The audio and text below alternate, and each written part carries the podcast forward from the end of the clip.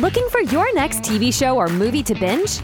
Well, buckle up, grab the remote, and settle into your couch for this special edition of Crossing the Streams.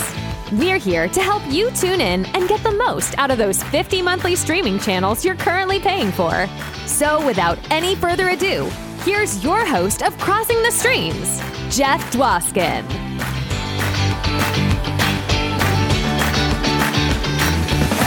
Heyo, it's your host, Jeff Dwoskin. Hope all is well, and welcome to this bonus episode of Live from Detroit, Crossing the Streams edition, bringing you some great segments from our live show that we do every Wednesday, 9.30 p.m. Eastern Time on the Facebook, Twitter, and YouTube. Follow us on YouTube, The Jeff Dwoskin Show. Do a little subscribe. You'll get notified every time we go live. It's a fun, interactive experience. If you don't got time for that, you've come to the right place because we're sending it right to your ears right here, right now. This is Crossing the Streams, where we answer the question that rocks the universe What should I be watching on TV next? I just finished, eh, and now what should I do? Well, you've come to the right place. We have over 65 episodes streaming on YouTube right now for your listening and viewing enjoyment. But right now, we're going to bring you segments from episode 26, 46, and 47 Coda, Basketball or Nothing, and the Kominsky Method. Did you say Coda, the show that's winning all the awards right now? That's kind of on the nose. Yeah, if we weren't already talking about it in November of 2021, could have known about Coda so long ago. As a matter of fact, let's get right to it. Ron Lippett is going to talk up Apple TV's Coda. Take it away, Ron. And now, Coda. Ron has been wanting to do Coda such a long time. I'm excited that he finally. Uh, well, come on. I mean, here, here's the thing. This is uh, I am a victim once again of marketing from the folks at Apple, and every time I flip on to watch my good friend Ted Lasso, I see Coda advertised to death on top of my Apple television. So uh, it was only a matter of time before I was going to click that button and t- take a shot at this. And it was a couple weeks ago that the family uh, we decided it was family movie night. That is to imply that we can it would be content worthy of 13 and 17 year old and my wife who doesn't like violence. Uh you know what can we watch right? So here here's this coda winning all kinds of awards won the sundance film festival i mean multiple awards and supposed to be a, a, an amazing show and apple tv plus is pushing it. So sure why not? We'll take a shot at this. I knew nothing about this movie. Uh, as an example right off the bat do you guys know what a coda is? In music no, just a, a coda. Well, that's actually a good point. There is a coda for music, but no, that's not what this is. Do you know? Do you know what a coda is with respect to uh, deafness? No. Mm-mm. So I didn't know this either, and literally, uh, kind of like what Tony described, sitting down to to Dune. I sat down with no background knowledge about about what this movie was about. Which, by the way, it does talk about a, a deaf family, uh, which doesn't sound like pick me up or material, but this is very well done. A coda, by the way, is a child of deaf adults. And so it's a very okay. difficult position Child to be.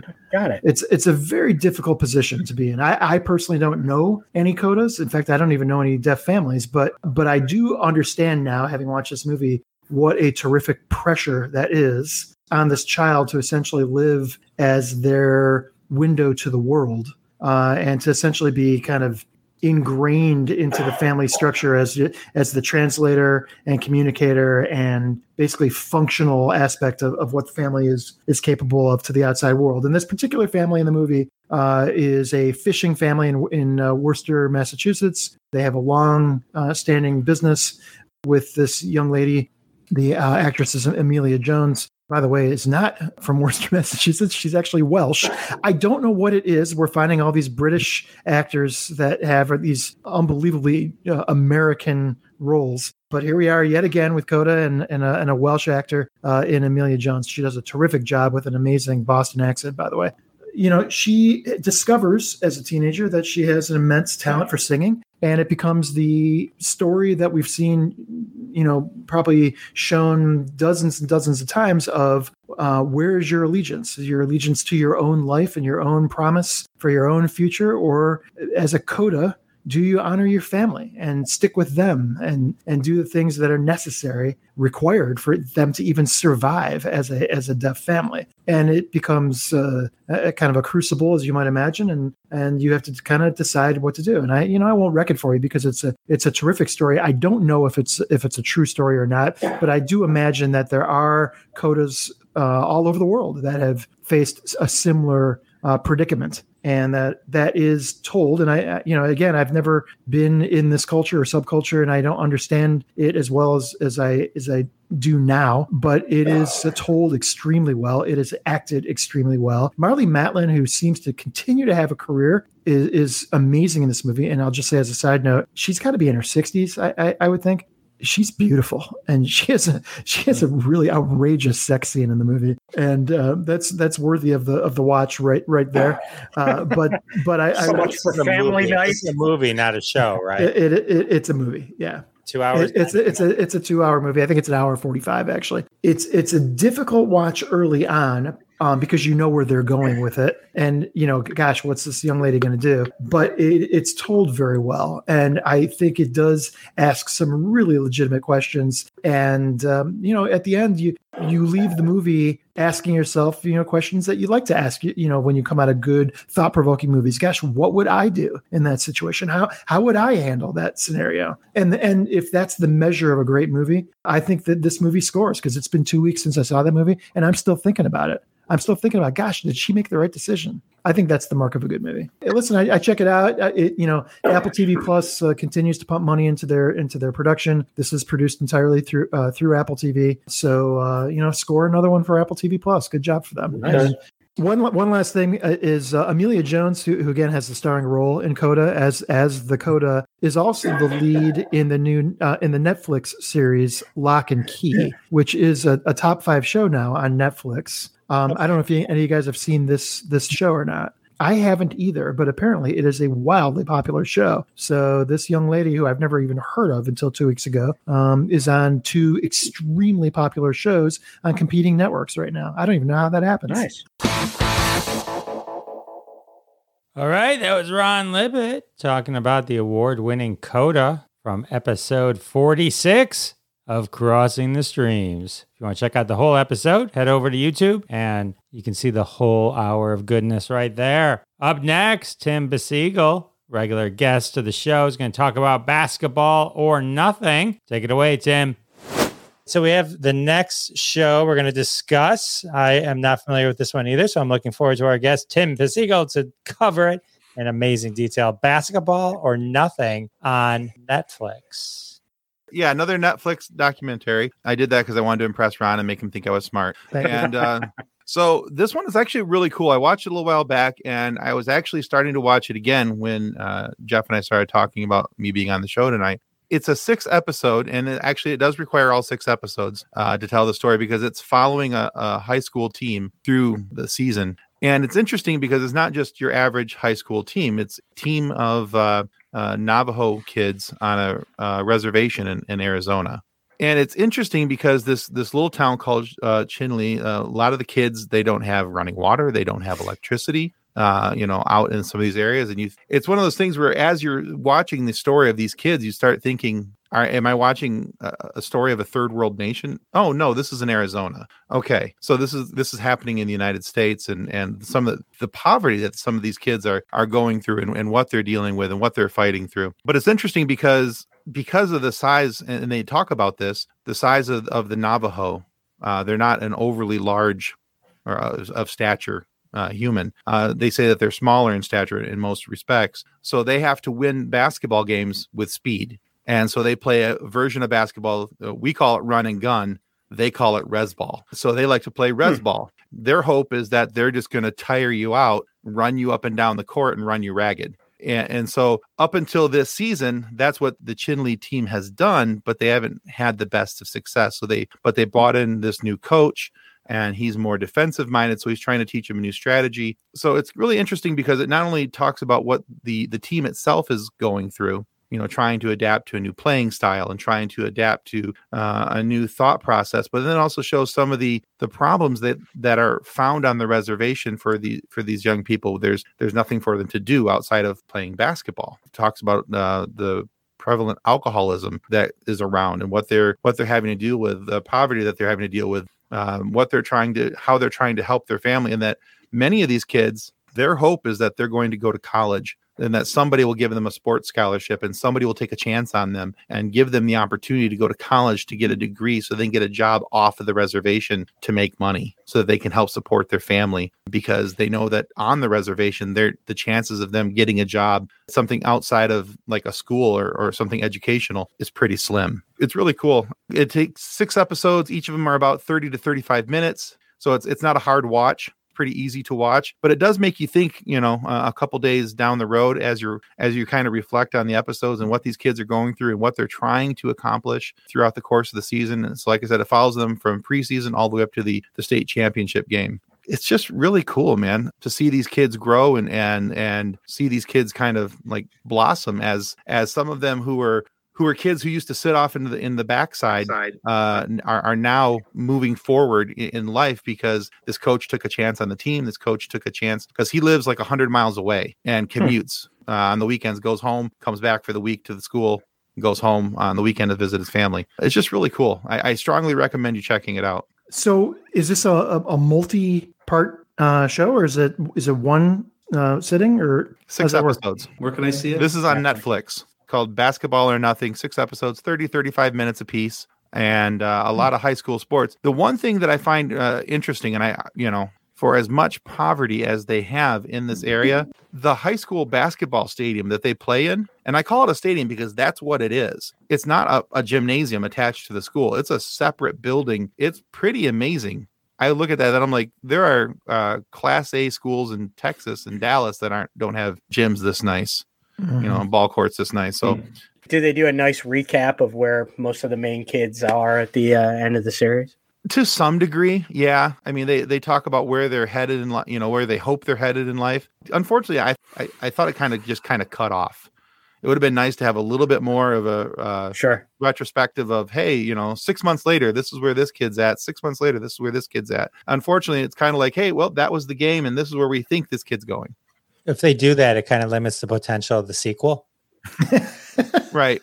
Yeah. It's basketball. Or, what the characters do is just some clever plot point throwaway. Yeah, and they're gonna have stuck. another one's called basketball or something. Yeah, yeah. So. or or they'll do it like the UK office and have a Christmas one hour Christmas special, special recapping right. everything. Yeah. Well, I you know I as you were describing it, Tim, I was thinking about. I'm sure this is probably not comparable, but I was thinking about you know the, the in the uh, 80s and 90s when NHL hockey, particularly here in Detroit, started looking at the European and, and uh, Soviet way of playing mm-hmm. hockey. Right, completely different than the North American right. style of of hockey. Changed the game utterly. Of course, you have mm-hmm. to have the people to be able to play it. But my point is, I, as you were describing the way that they kind of shocked the system with their style of play. Uh, that's kind of what went through my mind is is how uh, how um, you know European hockey changed to the NHL here. Right. That, the Loyola, the Loyola Marymount method. There you go. College basketball. Yeah, yeah. yeah. Yeah. So yeah, they went from a res ball style where, like I said, it was run and gun, just go, go, go. And these kids, you know, like most coaches want you to work the ball around, find the right shot, not just a shot. These kids are running down the court, and it's like if you're open, you hoist that sucker and you go. A couple of these kids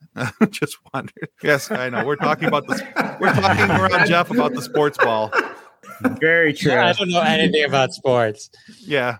That's why I call it the sports ball. So they, they want to hoist this thing as, as quick as they can and and hopefully get the ball back and you know just kind of keep running and gunning. And he's trying to get them to you know to intelligently make three four passes before they take a shot, move the ball around, get somebody open for a nice set shot, and that's not what they mm-hmm. want to do.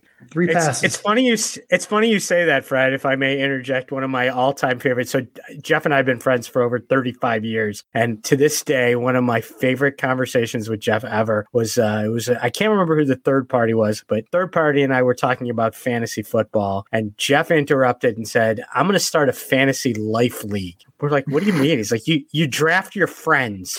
Like if they get a new job, you get more points. They have a kid, you get more points."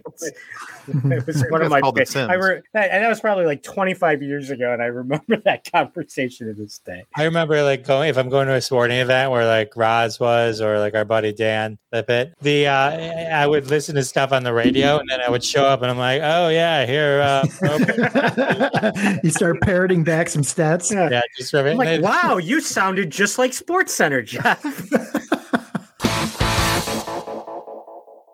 All right, from episode 47, Basketball or Nothing. That's two thinkers in a row. And our final show for this episode comes all the way from episode 26. We were just babies back then. Howard Rosner is going to take us through the Kominsky method. Take it away, Roz. This is a good one. I'm sad that Yeah. it's ending. This is the Yeah. Kominsky method from Chuck Lorre, who brought us the Big Bang Theory. just finished a kind of half of season three, the final season of the show. So, for those of you who don't know, the gist of the show from the beginning, Michael Douglas plays a character named Sandy Kominsky, who is a great acting teacher, owns an acting school in Hollywood that he runs with his daughter, who's exceptional in the show. And his best friend, Alan Arkin, is Norman Newlander, who's a huge Hollywood producer, has been in Hollywood for ages the show really it really is a senior driven show with issues that seniors face which is fascinating i thought from the beginning to have a show that's based off of that. But to do it in a setting hollywood that's considerably easy for you to say a younger flashy environment in any other show you watch was really unique. I loved the fact that during the course of the series, they used a lot of great 50 plus year old actors. Jane Seymour is amazing in the show. Hmm. Um, Nancy Travis is in the show. She's great in everything. Lisa Edelstein plays Norman Newlander's daughter. H- Haley Joel Osment plays his grandson, and he's spectacular in the end of season two into season three. And then into season three, uh, at the end of season two and into season three, Kathleen Turner plays Michael Douglas's ex-wife. And if everybody remembers, obviously the connection and chemistry that Michael Douglas and Kathleen Turner had, uh, with Romancing the Stone, Jewel of the Nile, War of the Roses. They're incredible together still. Their timing in this series is incredible. They riff off of each other great. So anyways, like I said, the gist of the show over the first couple of seasons, part of the first season, Norman's wife passes away and he has to deal with that, dating and having sex, uh, as a senior for the first time in you know, 50 years or whatever it is, medical issues that Michael Douglas has to face Oh no. but it's a really, really good show. Season two ended and then the pandemic hit as they were getting ready to film season three. And apparently Alan Arkin with the downtime from any form of acting during the pandemic has apparently just decided to retire for the most part. He's done acting. He wrote a book and that's what he wants to do. So they had to write him out when they did season three and they really did season three, A, to address him not coming back and then decided to shorten it and just to put a bow on the series, which I thought is amazing. We've talked about it before, how many series just cancel and they never wrap up the series. Yep. Yeah. In the six episodes of this series, they pay tribute to him and then they wrap up the show in a, I, I don't know about you, Jeff, but I thought the way they wrapped up the show was exceptional. It was so happy and it was great redemption and it was just um it was well acted and it was just a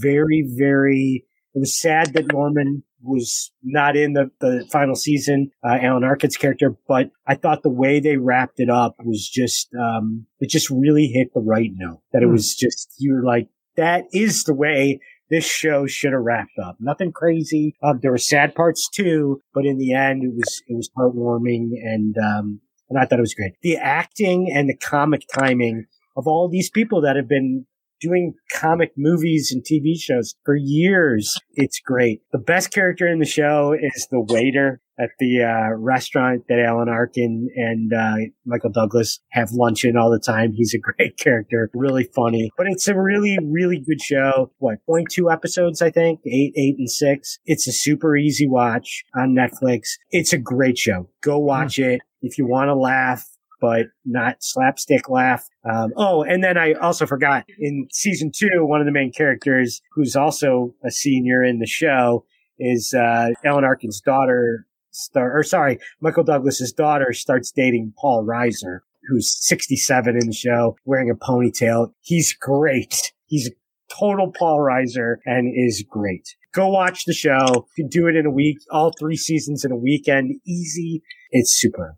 This show, so I'm not going to talk about getting to season three in a second, but season one and season two is a Chuck Lorre show, you know, Big Bang Theory, whatever you think about that or Two and a Half Men. This is the best thing he's ever done. Okay, wow. Okay. Agreed.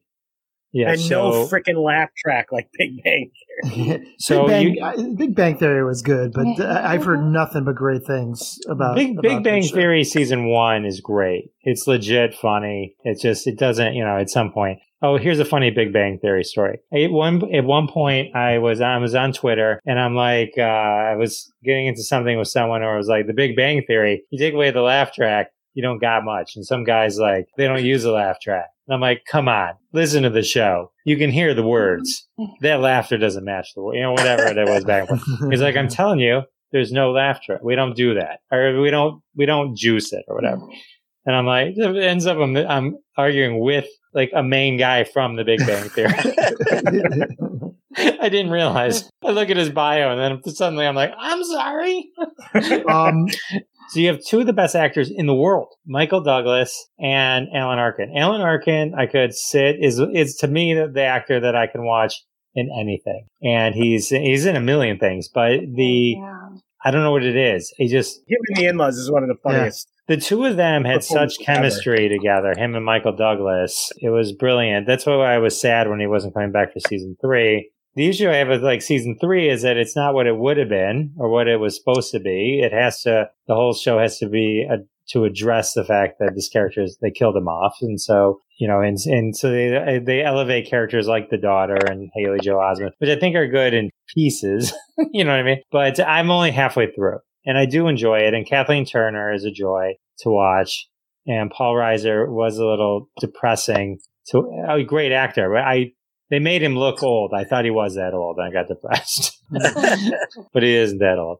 Hey Jeff, I, I just once again I'm, I'm agreeing with you for whatever reason today, all, all, all show long. So Alan Arkin, i- in my mind, I, I have not seen the Kominsky Method. So the fact that you guys are so excited about uh, Alan Arkin on the show really it does um, that means a lot. I, I, Glengarry Glen Ross, Ocean's Eleven, even Argo, I thought was I, I- he's just such a complicated and well-rounded actor. He, he can do it all. So the fact that you guys are describing great chemistry between him and Michael Douglas sells Yeah. the show really well. He's in a He- different category. Like Charles Grodin, I would put in that that same category where you just you can't think of anything you didn't just enjoy him watching. Maybe you didn't like the movie or whatever, but him as an, an actor, you always enjoy. Didn't he win an Oscar for Glengarry Glen Glen Ross? I, I, or he was up for it. I can't remember. Um, I don't think so. His son was a big actor too. She was on, I think, Chicago Hope. Adam Arkin, yeah, yeah. hmm, Yeah, he was he was great. Yeah, in the first season when he's dealing with his wife having passed away, he's in this big house all by himself and he sees his wife in visions and he interacts with his wife in visions and it's him in that first season especially is is incredible. And then Lisa Edelstein plays his daughter, uh, and then he starts dating Jane Seymour in the uh, in the second season as well. It's um so Jeff had let the cat out of the bag that that's how they wrote him out is that he did pass away. Well, in my defense, it, they do like that is the first five seconds. Yeah, yeah, yeah. yeah, yeah, yeah. The funeral in that episode, his funeral is one of the better episodes of any 30 minute sitcom that I have seen in a long, long time. That is a great episode. Uh, it's so well written and well acted. Haley Joel Osment is really funny as the grandson who escaped Scientology, and he's Lisa Edelstein. Lisa Edelstein, if nobody remembers, was from House, and uh, I Oh, think right. she's Yeah. she's great. Yeah, That- I that's, it's uh, a really good show. that's the only was- place. That's the only place where Howard and I slightly disagree. I the first episode of the first of the third season is a long episode. I think it's like forty some minutes, 37, 40 minutes. So it's not like a, a normal shorter, you know, half hourish, twenty five minute. The beginning of it is the funeral. I found the funeral painful to watch. Not because I was sad. I found the eulogies and all that. I found it kind of painful. So it was like, but it morphs then into a kind of a normal episode. They just kind of gotta get through that. And then in season episode two and three, kind of is the normal show and the pattern, which I enjoyed immensely. But I, I found the uh, the funeral a little a little Uh, hard. I thought it was Maybe, great. maybe I need to watch it again. Maybe I need to. Watch Yeah, it. and while they didn't have the Alan Arkin, Michael Douglas chemistry in season three, obviously, I did enjoy the fact that maybe while not as good, they did replace it with the Kathleen Turner, Michael Douglas chemistry in those Yeah. middle episodes, and uh, I thought that was I thought it was great they locked lucked into having introduced her in season two, and so that because was that they needed her well. in season three. Yeah, Yeah. absolutely. So So that was cool. So and Barry Levinson of all people making Yeah. a couple of appearances in season. So definitely, uh, definitely everyone check out the Yeah. Kominsky method. It's definitely, and like Howard said, it's, you just breeze right through it because it's so enjoyable to watch. You just keep going. All right, that was the Kominsky method from episode 26. I have to say, I did go back, rewatch, thoroughly enjoyed all of season three. Definitely check out the Kominsky method and also Basketball or Nothing and Coda. What an amazing episode of suggestions for you today. So, you got your homework. Go grab your favorite spot on the couch, grab the remote, cross your own streams, and we'll see you next time. Thanks for listening to this special edition of Crossing the Streams. Visit us on YouTube for full episodes and catch us live every Wednesday at 9:30 p.m. Eastern Time.